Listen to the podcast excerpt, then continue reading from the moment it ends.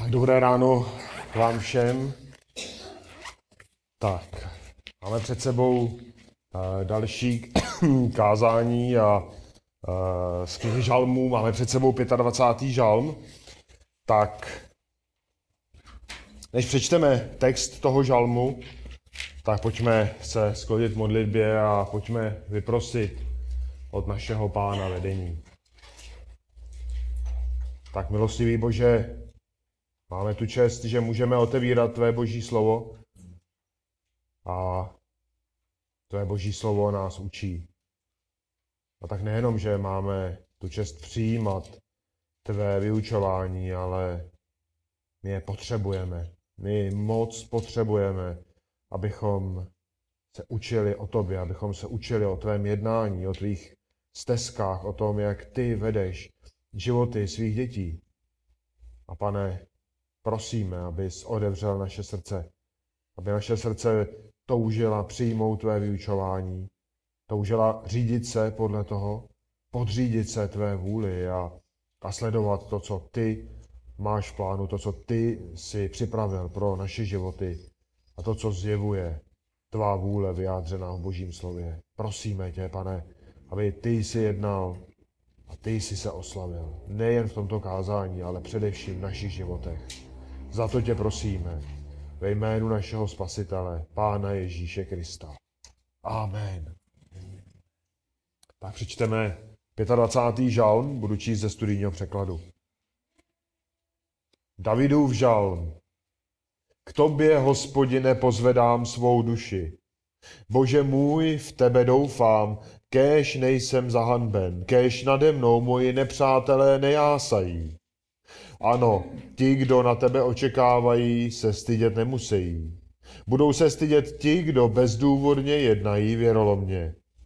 Hospodine, dej mi poznat svoje cesty, vyuč mě svým stezkám, uváděj mě do své pravdy, vyučuj mě, vždyť si můj Bůh, má spása. Po celý den očekávám na tebe. Vzpomeň na své slitování, hospodine, i na své milosrdenství, vždyť je od věčnosti. Nevzpomínej však na hříchy mého mládí, na má přestoupení. Vzpomeň na mě podle svého milosrdenství kvůli své dobrotě, hospodine. Hospodin je dobrý a přímý, proto vyučuje hříšníky cestě.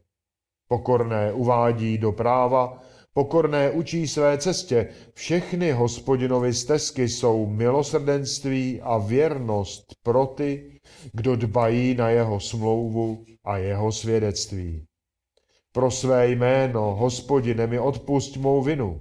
Ano, je velká. Jak je na tom člověk, který se bojí hospodina?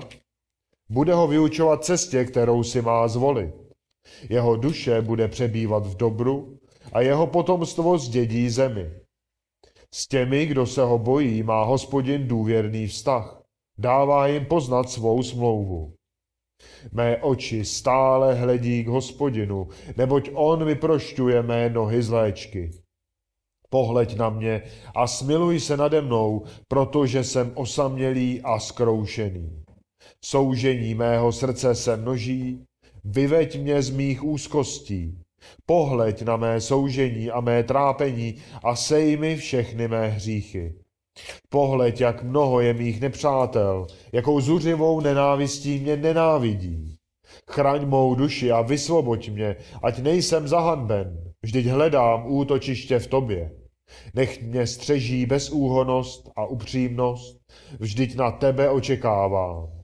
Bože, vykup Izraele ze všech jeho soužení.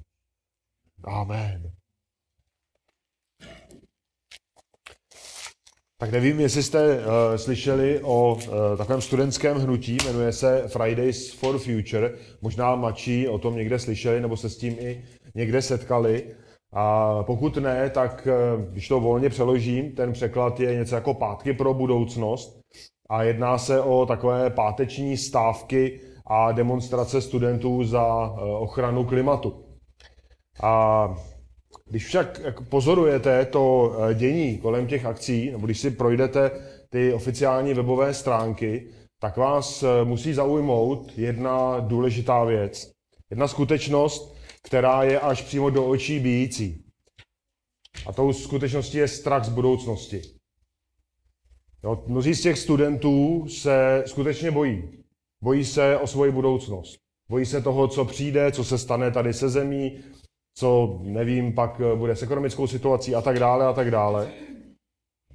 A je úplně jasné, že ten jejich strach je skutečný, že jako nelze brát žádný strach na lehkou váhu. A možná o to překvapivější je to, že to je generace eh, mladých lidí, která vyrostla asi v historicky neporovnatelném, eh, no dá se říct nadbytku, nejenom dostatku, ale přímo nadbytku. A přesto se bojí budoucnosti. Přesto se bojí toho, co přijde.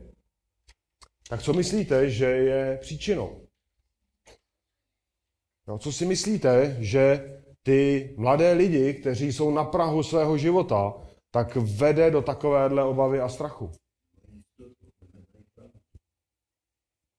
Já vám to v podstatě odhadl. Já jsem přesvědčený, že ta příčina je překvapivě jasná a překvapivě jednoduchá. Ti studenti neznají svého stvořitele. Oni vyrostli v evolučním smýšlení, ten celý vzdělávací systém jim hrnul do hlav, že a působením klimatických změn rostají ledovce, zatopí půl světa, z rovníku po celém světě se stane eh, poušť a tak dále. A navíc nejen to, že za všechno tohle může člověk. A protože ti mladí lidé neznají Pána Boha a odmítají jeho svrchovanou boží vládu nad celým stvořením, tak v tu chvíli, přesně jak říkal Milan, ztrácí jakoukoliv jistotu. A pod tlakem toho, co na ně působí, tak propadají zcela logicky panice. Vůbec jim to nejde zazlívat. Tak milí přátelé, my tady máme příklad toho, kam může člověk dojít, když nemá jistotu v Pánu Bohu. My můžeme doslova v přímém, přímém přenosu sledovat tragický pád mnoha lidí jedné mladé generace, kteří ze strachu o budoucnost a obav z té budoucnosti propadají panice. Přitom ta záchrana je naprosto zřejmá. Nakonec svědectví o té záchraně můžou vidět v tom samém stvoření, o které se tolik bojí. Tak pojďme si ale položit otázky pro nás. Jak je na tom vaše jistota? Ale především, ta klíčová otázka pro tohle kázání. Víte, jak získáte jistotu, která poráží strach a která vítězí nad každou tísní? Tak máme tady od Davida v tom 25. žalmu tři body. Současně budou naší osnovou. Tak ten první bod je modli se za boží vyučování. Ten druhý bod ujišťuj se v božím jednání. A ten třetí bod důvěřuj božímu řešení. Ten název toho dnešního kázání je Boží vyučování v tísni. Tak my se tady opět v tom našem textu setkáváme s Davidem, Zas je uprostřed nějaké tísně. Ten jeho život byl skutečně protkaný mnoha, mnoha zápasy, ale ty zápasy ho učili záviset na Pánu Bohu. A my v těch žalmech, které postupně studujeme, tak vidíme ten krásný Davidův příklad. David nám je skutečně příkladem toho, jak procházet těžkostmi života. Nakonec na základě těch těžkostí mnohé ty žalmy vznikly. My nevíme přesné okolnosti vzniku toho 25. žalmu, ale ten 25. žalm nám ukazuje, jak David s těmi okolnostmi bojuje, co v něm vyvolávají a jak proti nim tlačí na druhou stranu. A to právě, čeho si potřebujeme všimnout, je, jak David využívá té tísně, ve které se nachází, aby byl Pánem Bohem vyučován. A také si musíme všimnout, jak na Pána Boha spoléhá. Tak to první, co podle očekávání potřebujeme a kde začneme, tak je modlitba tísněného člověka. Tak ten první bod, jak jsem zmínil, je modli se za vyučování. První až sedmý verš. Modli se za boží vyučování. Tak ta slova toho prvního verše tak nás nenechají na pochybách, kam David upíná svou naději. On pozvedá svou duši k hospodinu. On doufá v něj, v něj samotného. Ta jeho naděje, když byl pod tlakem těch nepřátel, tak je v Pánu Bohu. A ta jeho touha je být Pánu Bohu co nejblíž.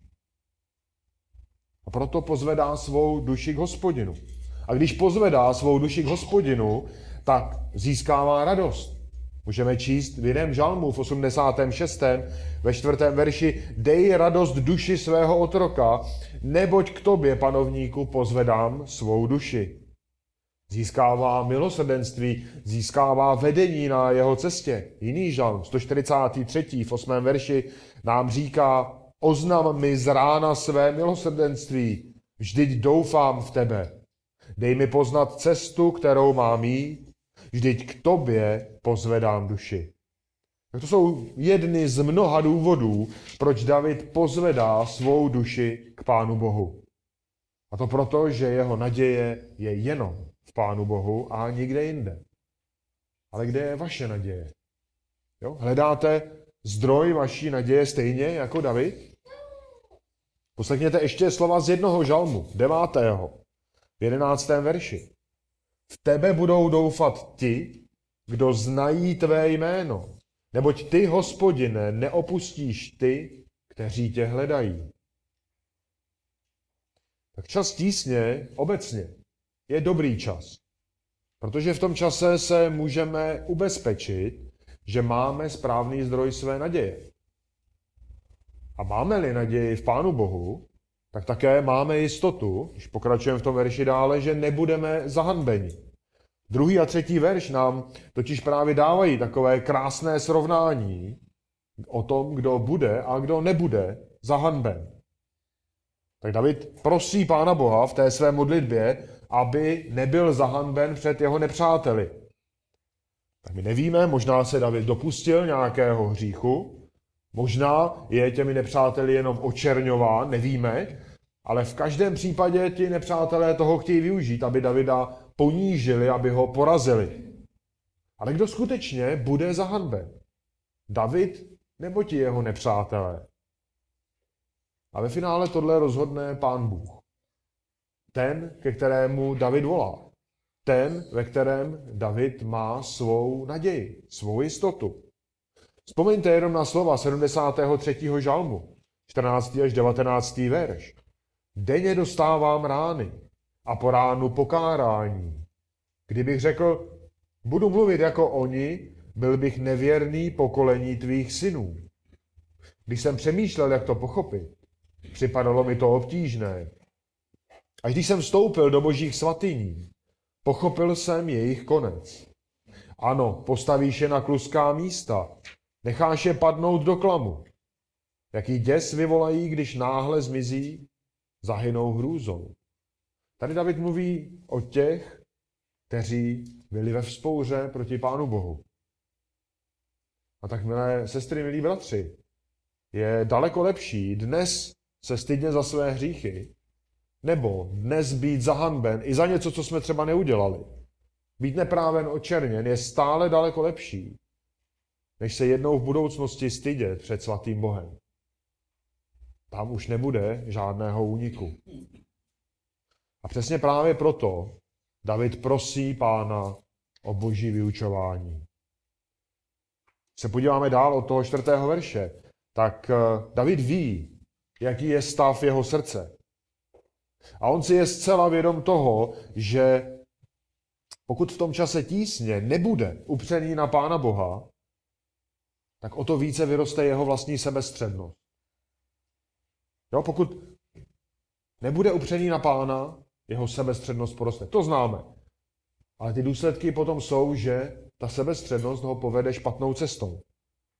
A tak David volá k Bohu, aby to byl on, kdo jej má vyučovat. Ta slovesa v tom čtvrtém a pátém verši tak stupňují tu jeho prozbu. Jo, budu používat ten studijní překlad. Jo. To první, dej mi poznat, tak to značí získání znalosti o boží cestě. No, nějaké informace. Pak je druhé, vyuč mě. To znamená nejenom předávání informací, ale především to, aby ty informace byly přijaty, aby byly žity v tom daném životě. To znamená, aby z toho nezůstaly jenom nějaké suché informace z toho vyučování. A pak je to třetí, uváděj mě. A to zdůrazňuje k tomu, aby člověk následoval to, co byl vyučován, aby byl veden v tom stejném duchu. A tak zcela chápeme, že boží vyučování, bratři a sestry, je pro nás, pro křesťany, naprosto nezbytné. Protože to boží vyučování nám ukazuje ty správné boží cesty. A ukazuje nám právě to, jak jsou ty cesty dobré. Teď uvádí člověka do pravdy, jak vidíme v tom textu. Ale tady si prosím nepředstavujte, a mnozí z vás, co máte školní zkušenost, tak nepředstavujte si prosím vztah učitele a žáka tak, jak ho znáte. Jo, učitel, to není, to není učitel, pán Bůh není učitel, který by jenom chrlil nějaké informace na ty své studenty jo, a pak je z toho maximálně vyzkoušel. A už mu bylo jedno, jestli se to ty studenti skutečně naučili, eh, nebo jestli podle toho žijí, nějak to vtáhli do svých životů. Ne, pán Bůh takovýhle není. Pán, pána Boha v roli učitele si spíš představme jakožto milujícího rodiče, který také předává informace, ale vysvětluje je. Vysvětluje je a má velký zájem na tom, aby to, co učí ty své děti, tak aby ty děti přijali. Takže je v tom duchu i vychovává, někdy i kázní, když je to potřeba. Proč? Protože chce, aby to dítě žilo dobrý život. Takhle jedná pán Bůh. V podstatě každý rodič podle svého nejlepšího vědomí takto jedná. Samozřejmě z toho lidského pohledu ne všichni dokonale. Ale nejenom ten dobrý rodič je také dobrým příkladem toho, co vyučuje. Takže vyučuje, vychovává a je sám dobrým příkladem. A tohle to pán Bůh naplňuje zcela dokonale. Učí tomu nejlepšímu. Učí pravdě. Stále nás vychovává a známe to ze svých životů, kdy formuje tu naši, stez, tu naši cestu, abychom šli po té správné stezce. A máme nejlepší příklad k následování. Pán Bůh dal svého syna, Pána Ježíše Krista, abychom v něm ten příklad měli. A tak, milí svatí, když si tohle to uvědomíte, tak chcete se podřídit božímu vyučování. A nechcete nic jiného. Protože v opačném případě byste jenom bláznivě odmítli to, co je skutečně dobré a vrhli se k tomu, co je marné a beznadějné a bezcené. A opět David tohle to všechno ví. A proto i v té prozbě, tak jak pokračuje od 6. verše, tak připomíná boží milosrdenství, protože tím Bůh vede jeho život.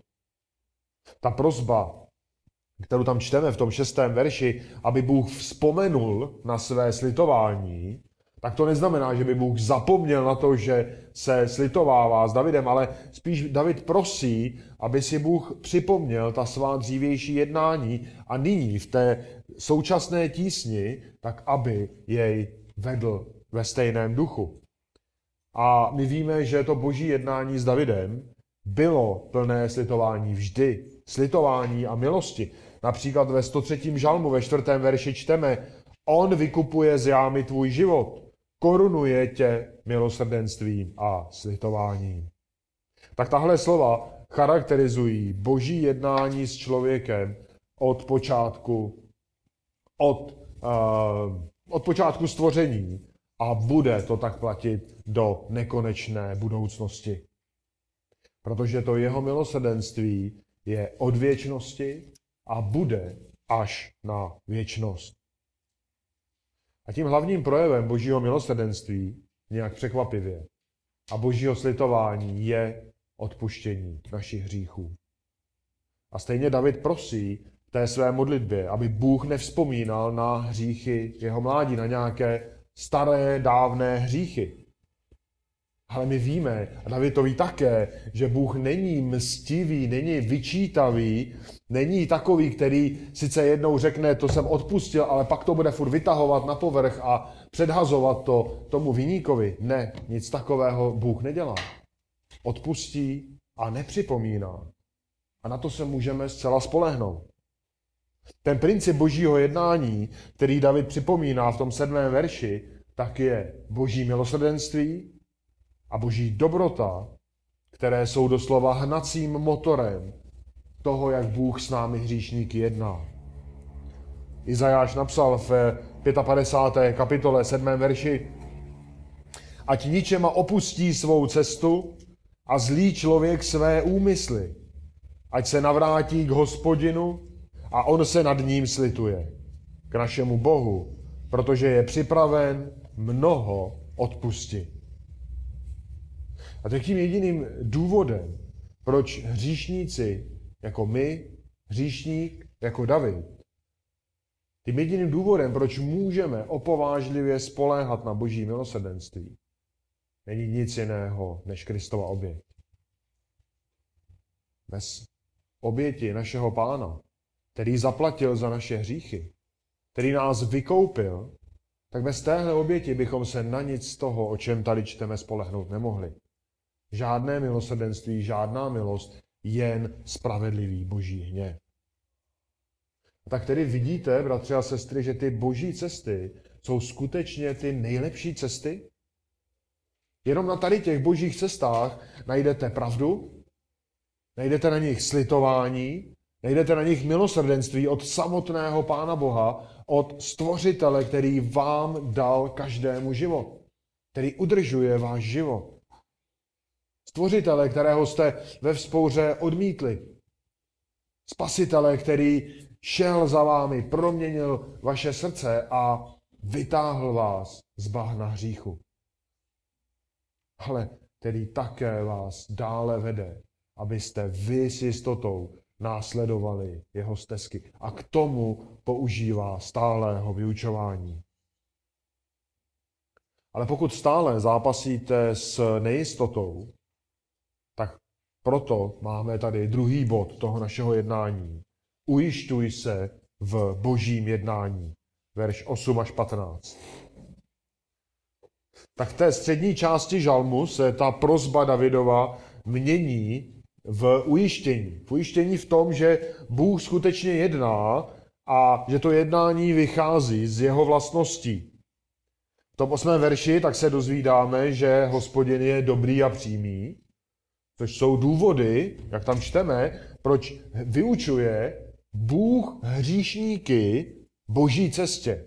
Protože je dobrý a přímý. Protože milosrdenství, o kterém jsme četli před chvílí.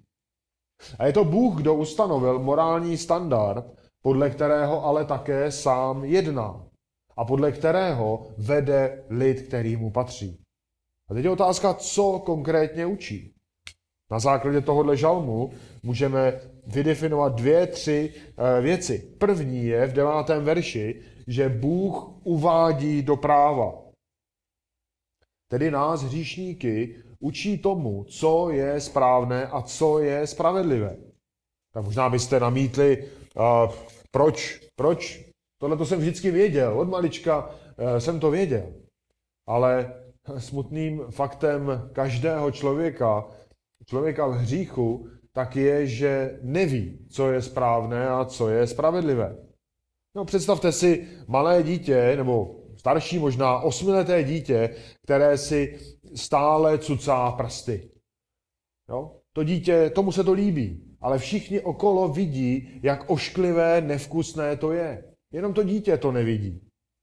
Jo? Tak rodiče musí to dítě vést, naučit ho, vychovat ho, odnaučit ho to. A tak úplně stejně musí pán Bůh každému hříšníku po té, co činil pokání, tak učit jej, vysvětlit znova, co to je právo, co je spravedlnost a co to není. Protože teprve ve svazku s Bohem se toto člověk začíná učit. A učí se to stále, jak jde po božích stezkách. Další, co pán Bůh učí v desátém verši je, že ty boží stezky znamenají cestu v milosrdenství, cestu věrnosti. A to pro každého, kdo dbá na boží smlouvu a na boží svědectví. Tak tady nám ten žán předkládá jasný požadavek, že nemůžeme ignorovat požadavky smlouvy, která skrze Krista, nebo kterou skrze Krista jsme spojeni s Pánem Bohem. Nemůžeme toto ignorovat. My potřebujeme dbát na to boží svědectví, na vyučování, které nám přichází a potřebujeme tomu věnovat patřičnou vážnost a učinit to součástí našich životů. Protože to je ta smlouva, ve které nám byly odpuštěny naše viny.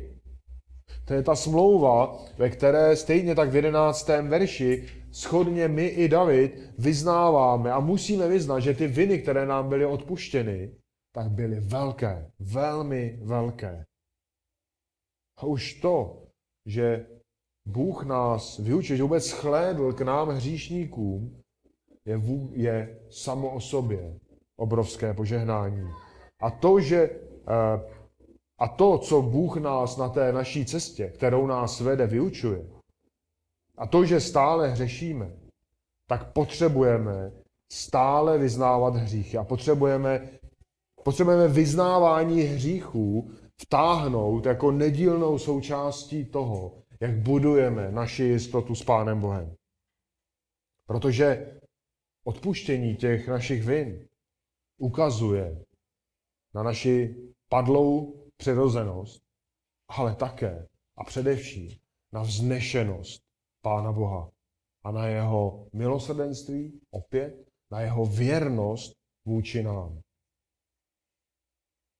Znáte z prvního listu Janova, verš 1.9.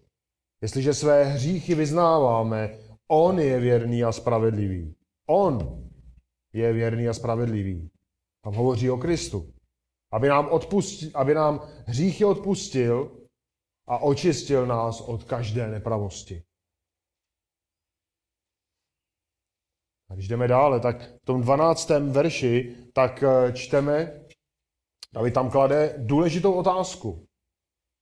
Ten 12. verš staví do popředí jednu velmi důležitou součást toho, jak budujeme svou jistotu v Pánu Bohu a v jeho jednání. A to je bázeň před Bohem. A opět nám z toho tady vyplývají tři výsledky. Jednak, podle tohoto verše, tak eh, bázeň je příčinou toho, že si člověk zvolí tu správnou cestu. A volba správné cesty tak eh, vyžaduje poznání, vyžaduje moudrost. Víme podle přísloví 1.7, že na počátku moudrosti je také bázeň. Bázeň před hospodinem. Tak představte si eh, kapitána nějaké dávné lodi z dob, kdy lodě ještě neměly navigace. Tak když eh, ten kapitán s tou lodí potřeboval vplout do přístavu za nějakého zhoršeného počasí nebo v noci, když musel z nějakých důvodů, tak eh, využíval informace, které mu dávali majáky. Tak co by se stalo, kdyby ten kapitán ignoroval signál z toho majáku? Jo, viděl nějaké světlo, věděl, že má jet tam a jel úplně na nějakou jinou stranu. Tak nejspíš by v té své lehkomyslnosti tu svoji loď rozbilo útesu, o útesy. Ale pokud však následoval vedení toho majáku, tak si zvolil tu správnou cestu a doplul do cíle. Tak úplně my, milé sestry a milí bratři, tak potřebujeme se v bázni poddat Pánu Bohu, potřebujeme přijmout jeho vedení, abychom v životě volili dobré cesty. A abychom na té dobré cestě zůstali. Protože pak na té cestě tak budeme nabývat dobré zkušenosti s tím, jak Pán Bůh jedná a jak se stále o nás stará. Ten druhý výsledek bázně, to si povšimněte, je také ale veliké požehnání. Možná překvapivé. Když jdeme dále, tak vidíme, že duše toho člověka, který se bojí Pána Boha, tak bude přebývat v dobru. Tak jestliže Bůh je dobrý, jak nám svědčil osmý verš, tak i to jeho vedení je dobré. A člověk, který přebývá v tom dokonalém božím dobru, tak žije úplně jiný standard života, než jaký žil předtím, když byl ještě ve vzpouře. A myslím, že zrovna na hříchu to je vidět nejlépe. hříchy, které miloval, nenávidí a boží věci, které předtím odmítal, tak miluje. Ale to požehnání jde ještě dále. Ten člověk bude Bohem požehnán a to do té míry, že v radosti si bude užívat všeho dobrého, co pán Bůh dá do jeho života. A pokud povede ten svůj život v bázni před Bohem dál, tak bude i dobrým vzorem pro své potomstvo a i to potomstvo přijme velké požehnání z jeho života. Z toho dobra, které Bůh dal do, do toho života toho člověka. A třetí výsledek z těch veršů té bázně je, že zakládá důvěrný vztah s Pánem Bohem. Důvěrný, hluboký vztah, vztah plný přátelství a lásky. Když Bůh jedná přímo s člověkem, tak pracuje v jeho srdci. To známe. Dává nám poznat své úžasné vlastnosti. Čteme o nich v Božím slově. Vidíme, jak Bůh jedná v našich životech. A spojujeme si to s Božím slovem. Že vidíme, že máme každý z nás, každý věřící, každý, kdo vydal svůj život Pánu Ježíši, tak máme těsný život, těsné propojení, důvěrný vztah s naším stvořitelem. Tak kde jinde něco takového můžete vidět? Může budova dosáhnout těsného vztahu se svým architektem, i kdyby byla sebe nádhernější? Může, může socha dosáhnout těsného vztahu se svým stvořitelem, nebo důvěrného vztahu, tedy se svým sochařem? Nemůže. Ani budova, ani socha nikdy nebude mít vztah s tím, kdo je navrhl a vytvořil. Ale z boží milosti duchovně mrtvý hříšník může dojít důvěrného vztahu s Pánem Bohem. A to patří chvála našemu spasiteli a Pánu Ježíši, protože my vlastně takhle denodenně užíváme plodů, které jeho oběť na kříži vydobila. My to zažíváme každý den.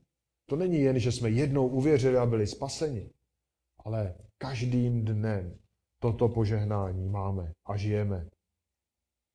A tak když si, bratři a sestry, uvědomíte, jak velkou milost zažíváte, jak bohaté jsou boží dary, jak obrovská je jeho milost,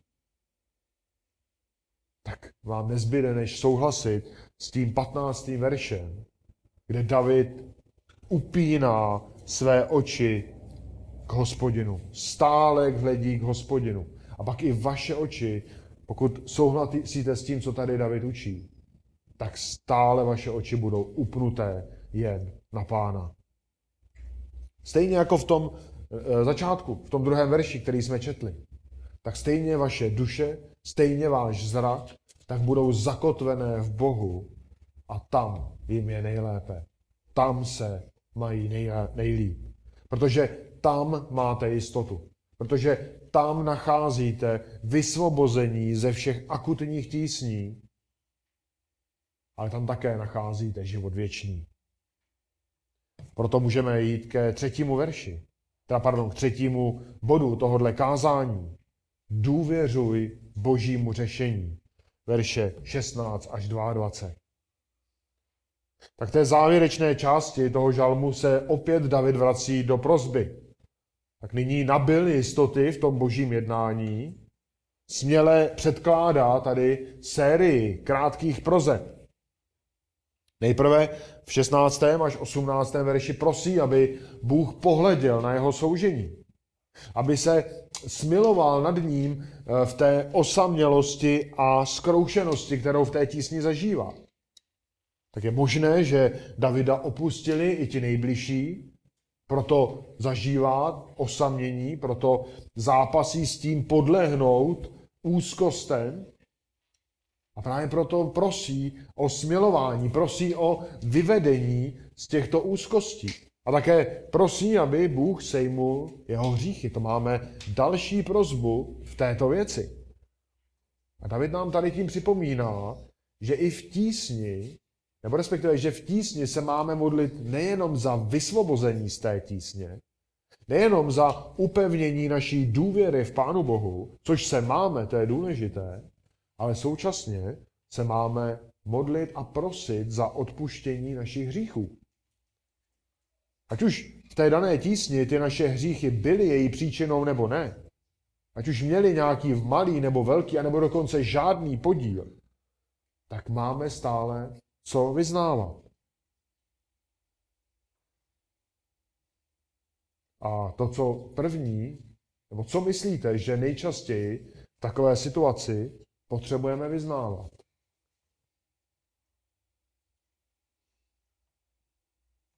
Nejčastěji je to právě chabá důvěra, která, důvěra v Pána Boha, která je často kompenzovaná vlastní velkou sebedůvěrou. Vírou ve vlastní schopnosti. A to je nebezpečná kombinace. Protože ta naše jistota, respektive pokud naše jistota je někde jinde než v Pánu Bohu, tak se v té tísni dostáváme do velkých problémů. Ještě se k tomu na konci vrátíme. Ale pokud naše jistota je v Pánu, tak můžeme současně, jako apoštol Pavel, co napsal v druhém listu korinským, vyznat úplně stejnými slovy. Čtvrtá kapitola, 8. až 9. verš. Ve všem jsme sužováni, ale nejsme vháněni do úzký. Býváme v nejistotě, ale nejsme zoufalí. Jsme pronásledováni, ale nejsme opouštěni. Jsme sráženi, ale nejsme ničeni. Jak, jak Pavel tohle může napsat? Jak to? Protože Bůh. Protože Bůh nedopustí, abychom byli opuštěni, abychom byli zničeni, abychom byli uh, zoufalí. Pokud Pánu Bohu důvěřujeme a máme jistotu v něm, tak víme, že Bůh nás nikdy neopustí. Ta další prozba, kterou tady David předkládá, tak poukazuje na přesilu těch jeho nepřátel. 19. verš. Nejenom na jejich přesilu, ale i na zuřivost, zlobu, se kterou Davida pronásledují. A oni v té své zuřivosti jsou ochotni sáhnout po jakýchkoliv prostředcích, aby Davida zničili. Krutost, násilí, cokoliv. Cokoliv, co jim pomůže porazit. Ale David hledá útočiště v Pánu Bohu.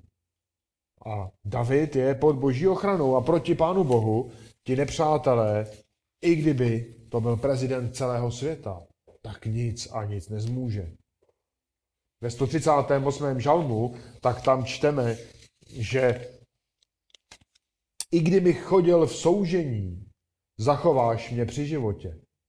Vstáhneš ruku proti hněvu mých nepřátel a tvá pravice mě zachrání. Že Bůh, nebo respektive, pardon, David správně doufá v Pána Boha a má správně jistotu v něm, protože to je ta boží pravice, která zasáhne proti hněvu těch jeho nepřátel a zachrání ho. Nakonec studovali jsme 18. žalm, tak tam si se k tomu můžete potom doma třeba podívat. Ta třetí prozba v těch úplně posledních verších od 20. do 22. tak je prozba za ochranu duše a za vysvobození, aby nebyl zahanben a aby ti nepřátelé nedosáhli svého cíle. Tak podobně, jako už David několikrát vyznal, už jsme na to narazili, jeho útočiště je jen a jen v Bohu.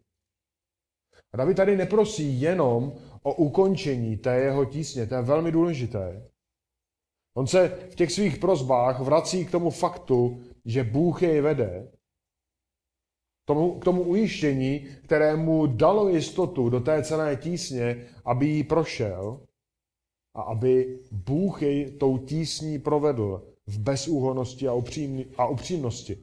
Jo, i, i jinými slovy, David prosí o to, aby tou tísní prošel k boží slávě. Aby na konci se nemusel stydět, jak tou tísní prošel, ale aby mohl vzdávat chválu Pánu Bohu. A to je pro Davida velmi důležité. A je to důležité právě proto pro něj, protože přijímá, co Bůh vyučuje a chce, aby to v jeho životě dosáhlo praktických výsledků.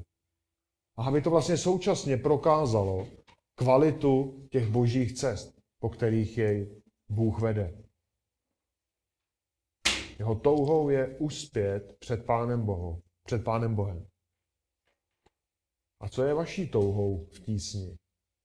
Vymanit se z ní rychle za každou cenu? A nebo v ní podle božího plánu zůstat a vytrvat až do konce a oslavit Pána Boha?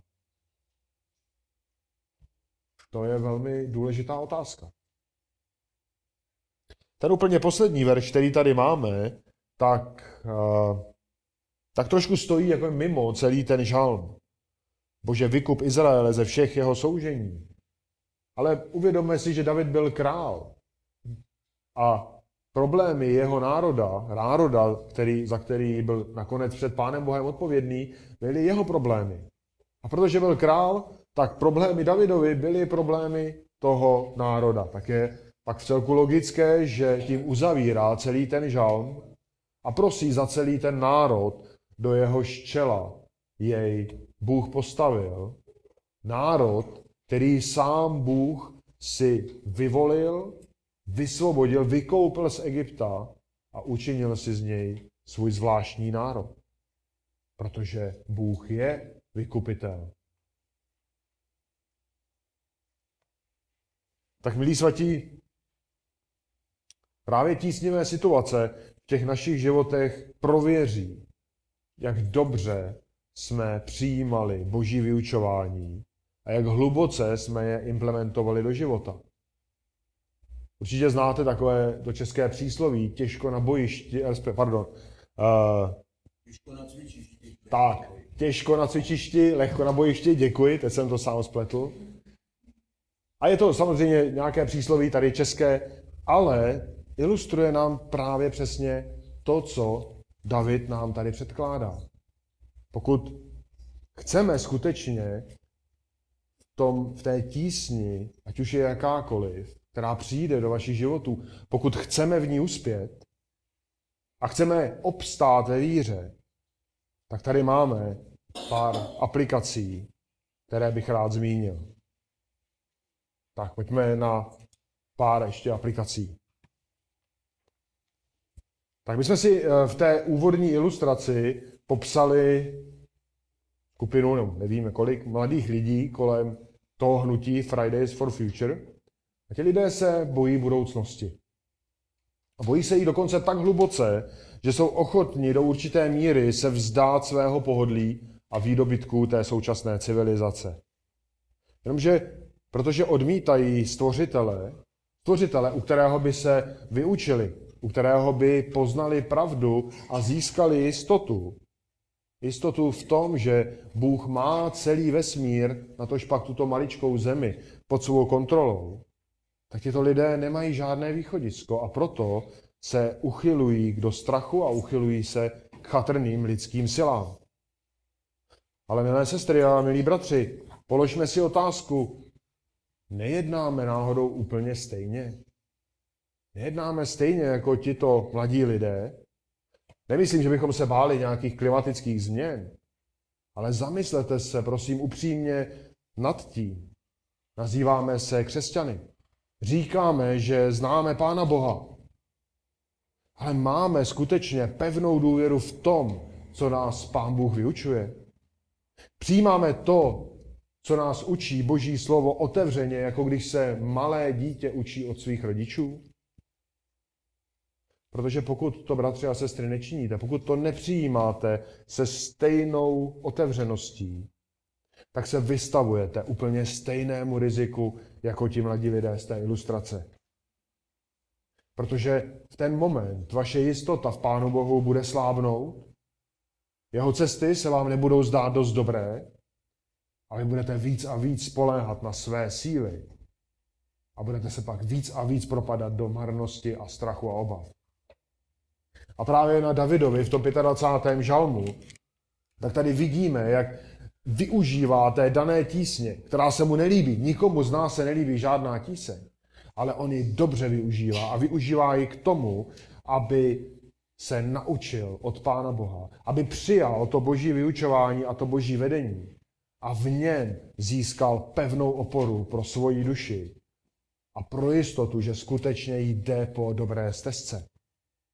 A my můžeme vidět, jak pod tíhou té boží pravdy v tom Davidově životě se všechny strasti bortí, doslova tají jak gronské ledovce.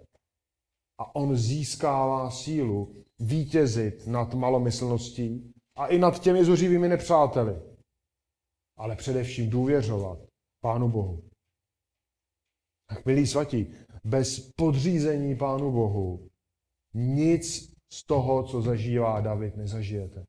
Bez podřízení Pánu Bohu, bez bázně před Pánem Bohem, nic z toho božího vyučování nezískáte. A budou to pro vás jen a jen informace. Možná zajímavé, ale skončí jen na úrovni informací. Bez toho všeho pak budete jen unášeni různými závany. Budete přejímat strachy a obavy, kterými trpí tahle lidská společnost. A budete podobně marní jako lidé, kteří nevěří v Pána Boha. Ale o co více? Pokud bude vaše důvěra slábnout, vaše důvěra Pánu Bohu slábnout, tak se dostáváte do mimořádně závažné situace. Protože pokud ty jako boží dítě nejsi nádhernou výkladnicí důvěry Pánu Bohu, tomu, kdo zaplatil za všechny tvé hříchy, tak tím vlastně dehonestuješ celý plán spásy. Protože pokud nejsi tou výkladní skříní, která křičí do celého světa, důvěřuji Bohu, má jistota je v Pánu Bohu, toužím být vyučován a veden Pánem Bohem. Pokud toto nekřičí z tvého života, tak o čem svědčí tvá slova? A především, Jakou cenu potom pro tebe má Kristova oběť? Jakou cenu má oběť tvého spasitele, pokud nejsi ochoten předat důvěru, která se týká tvého života na něj. Důvěru krátkého života v porovnání s věčností, kterou v Pánu budeme zažívat. A to řešení je ale velmi jednoduché.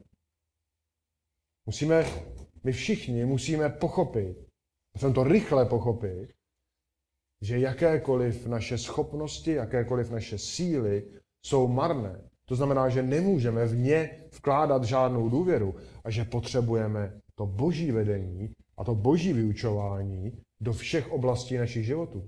A potřebujeme tam mít pevně zakotvené a potřebujeme, aby vedli každou z těchto oblastí. David tomu rozuměl. Možná tomu rozuměl tak dobře proto, protože ten jeho život byl často v ohrožení. A možná my tomu nerozumíme, protože ty naše životy nejsou ohrožovány. Protože ty naše životy jsou pohodlné, jsou klidné. A maximální stres, který máme, je z práce nebo ze školy. A pak ani nedokážeme ocenit to Davidovo svědectví, které tady v tom 25. žálmu máme. Možná potřebujeme nějakou těžkost do našich životů. Možná potřebujeme, aby ta naše důvěra vzrostla na tu Davidovou úroveň. Jenom se bojím toho, aby pak jsme nebyli nepříjemně překvapeni. Přijde tíseň a ten náš život se rozsype jak domeček z karet. Protože neměl pevnou oporu. Ale Pán Bůh je milostivý. Četli jsme to, viděli jsme to. Pán Bůh se slitovává a dává nám ještě čas na změnu. A tak, milí svatí, každý ty jednotlivý, stejně jako já, čiň pokání té konkrétní oblasti tvého života, ve které máš potíže důvěřovat Pánu Bohu. A to je jedno, co to je. Zdraví, hledání práce, hledání partnera, Cokoliv, cokoliv. Modlete se, modlete se, abys, nebo modli se, abys s radostí přijímal boží vyučování. Aby skutečně to, co tě učí boží slovo, aby to nebyly jenom informace. Aby to nebylo jako když čteš nedělní, no- pardon, pondělní noviny, ale aby to bylo boží slovo, které hovoří přímo do tvého srdce. Pros Pána Boha, ať prostřednictvím jeho vyučování a jeho cest, ať oceníš jeho majestát a jeho slávu. Ať Pán Bůh vystoupí nad lidi, ať vystoupí ve tvém srdci nad cokoliv, co je ve tvém životě. Protože v tu chvíli bude ta jeho, ten jeho majestát ve tvém životě zcela zřejmý a bude vést tvé rozhodování. Také za těsnější vztah s Pánem Bohem. Protože čím těsnější ten vztah bude, tím pevnější bude tvá jistota v Pánu Bohu a tím více budeš důvěřovat jeho jednání, i když mu nerozumíš třeba v dané chvíli, a tím více budeš milovat jeho stezky a jeho rozhodnutí.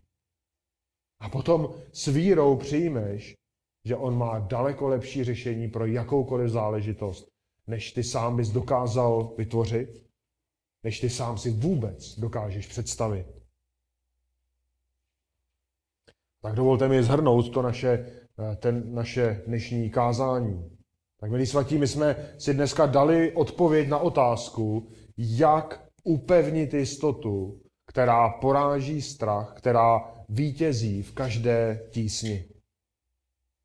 A ta, je to zcela zřejmé, ta jistota je v Pánu Bohu a my ji máme v Pánu Bohu a musíme tuto jistotu kultivovat. A ta cesta té kultivace je každodenní a vede skrze pokorné přijetí božího vedení a božího vyučování. A musíme každý den v tom zápasit, protože je to dobrý boj a to vítězství je ještě lepší.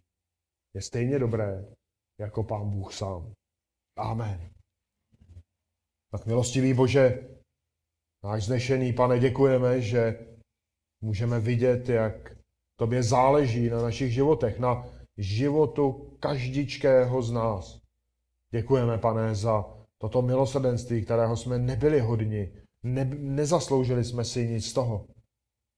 Děkujeme, že můžeme zažívat tolik ze tvé lásky, ale musíme vyznávat, že také málo vracíme v naší jistotě, v naší důvěře tobě.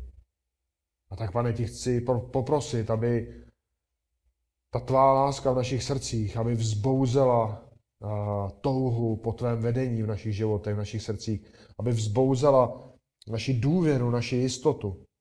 Ať už přijde cokoliv, ať už zažíváme cokoliv, tak pane Bože, prosím, abychom vždy důvěřovali jen a jen tobě. Tak ti to předáváme a prosíme tě, aby ses oslavil. Ve jménu Pána Ježíše Krista. Amen.